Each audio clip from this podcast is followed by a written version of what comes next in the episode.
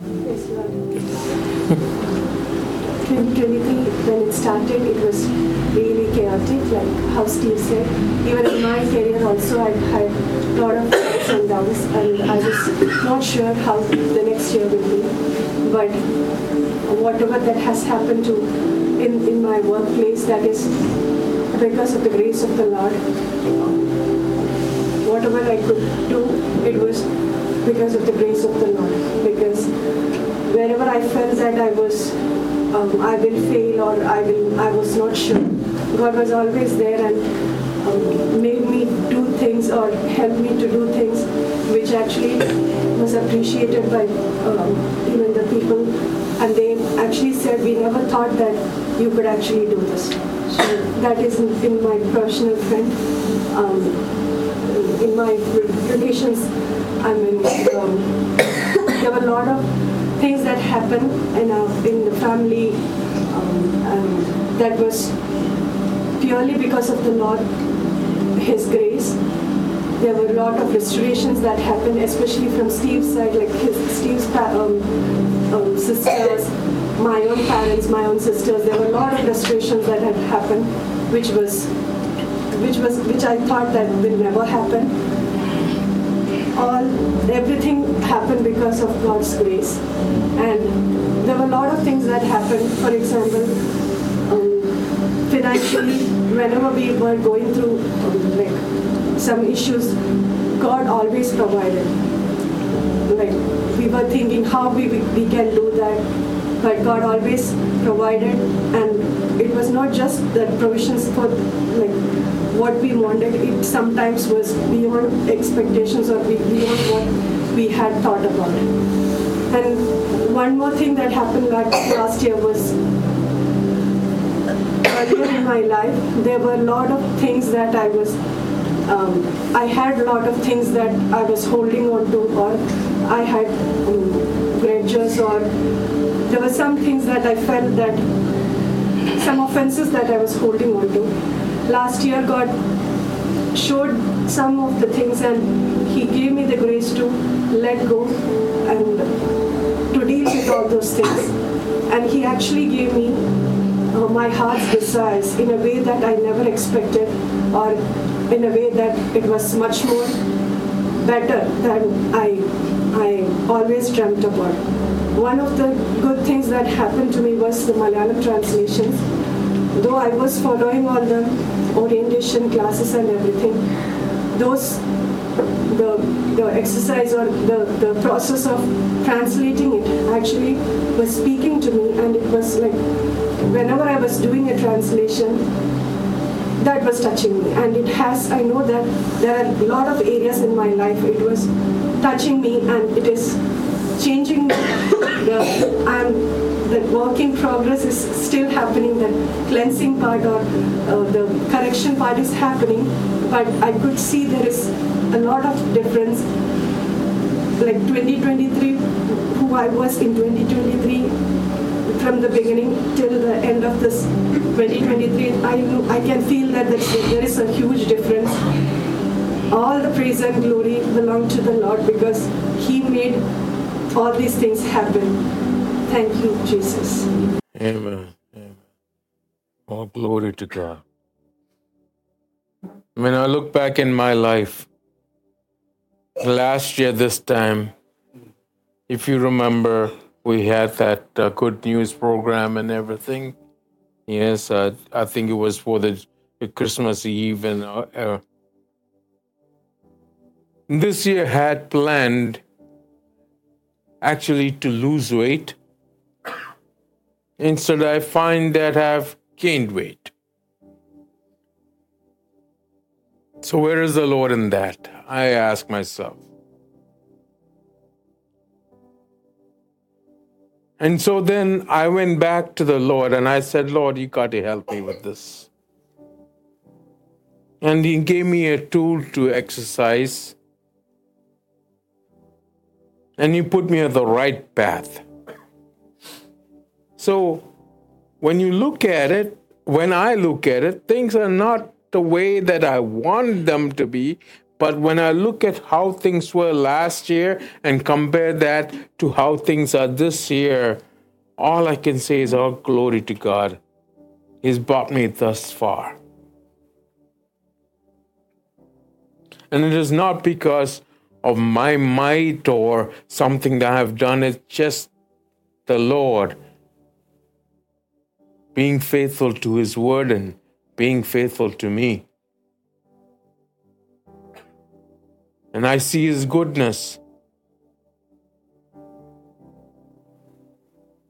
Spread out through the church, through my family. I see Him taking care of things. He has strengthened me. And more and more, He has made me aware of the reality of what we call heaven.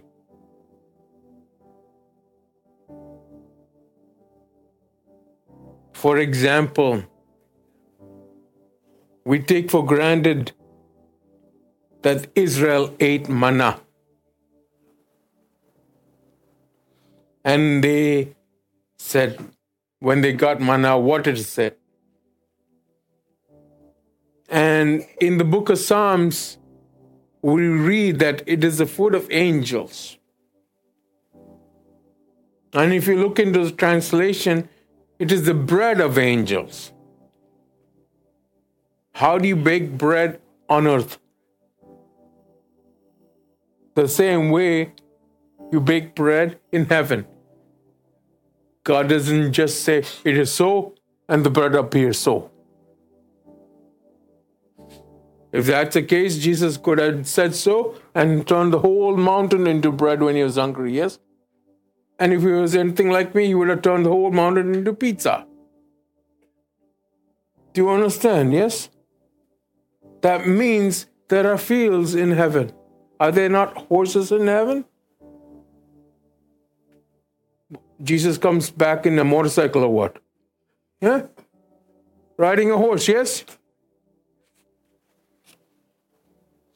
It says four horsemen, not, not four motorcycles, yes? Did you understand? Yes? That may be all figurative, but do you understand? That means there is a field, there is an economy in heaven, but that economy is not money, it's faith. And there is a kingdom of God which has a standing army. Who's the Lord of hosts? Jesus. When David went to Goliath, he said, I come to you in the name of the Lord of hosts. Hallelujah. You don't stand a chance. So lie down because you're dead. Hallelujah. These are my words. Yes? Do you understand? The reality of heaven. Is it there? It should be there. As a Christian, you're called to keep your eyes where? Above, not on the things on the earth. Do you understand? There are fields, there are plowmen, there are workers, and they create bread. That bread was given to people on earth, Israelites, and they call it manna. What is that? Do you understand? That means there is a, place called heaven, and that is real. I'm just giving you an example of that. It is not illusionary. It's not something oh, spooky. It's real. Has that reality made sense in your daily living? If when it does, it'll change you. It'll make you aware of who God is, and it'll keep you. And this year, the Lord has promised us that He will do this. This is bearing fruit of the Holy Spirit who is in us. Do you understand? If you don't understand this, meditate on this and you will get the connection in both of this. Now, I want to ask anybody else if they have a testimony of what God has done in their life. Yes. Want to thank God that uh, He's got us back to church. Praise God. And uh, like uh, the scripture says, even in our It was hard to find the church, huh? You kept moving around, huh? uh, even in our unfaithfulness, He's He's remained faithful. Amen. Yes? Praise God. We all been unfaithful in our own ways, but He has remained faithful. Yes? Do you understand? There is not a single person here who can say they have been 100% faithful, except me, of course. But then, but you, you understand what I'm saying? Yes? But God remains faithful to us. Hallelujah. And He has only good for us. Like I said this morning, people misunderstand God.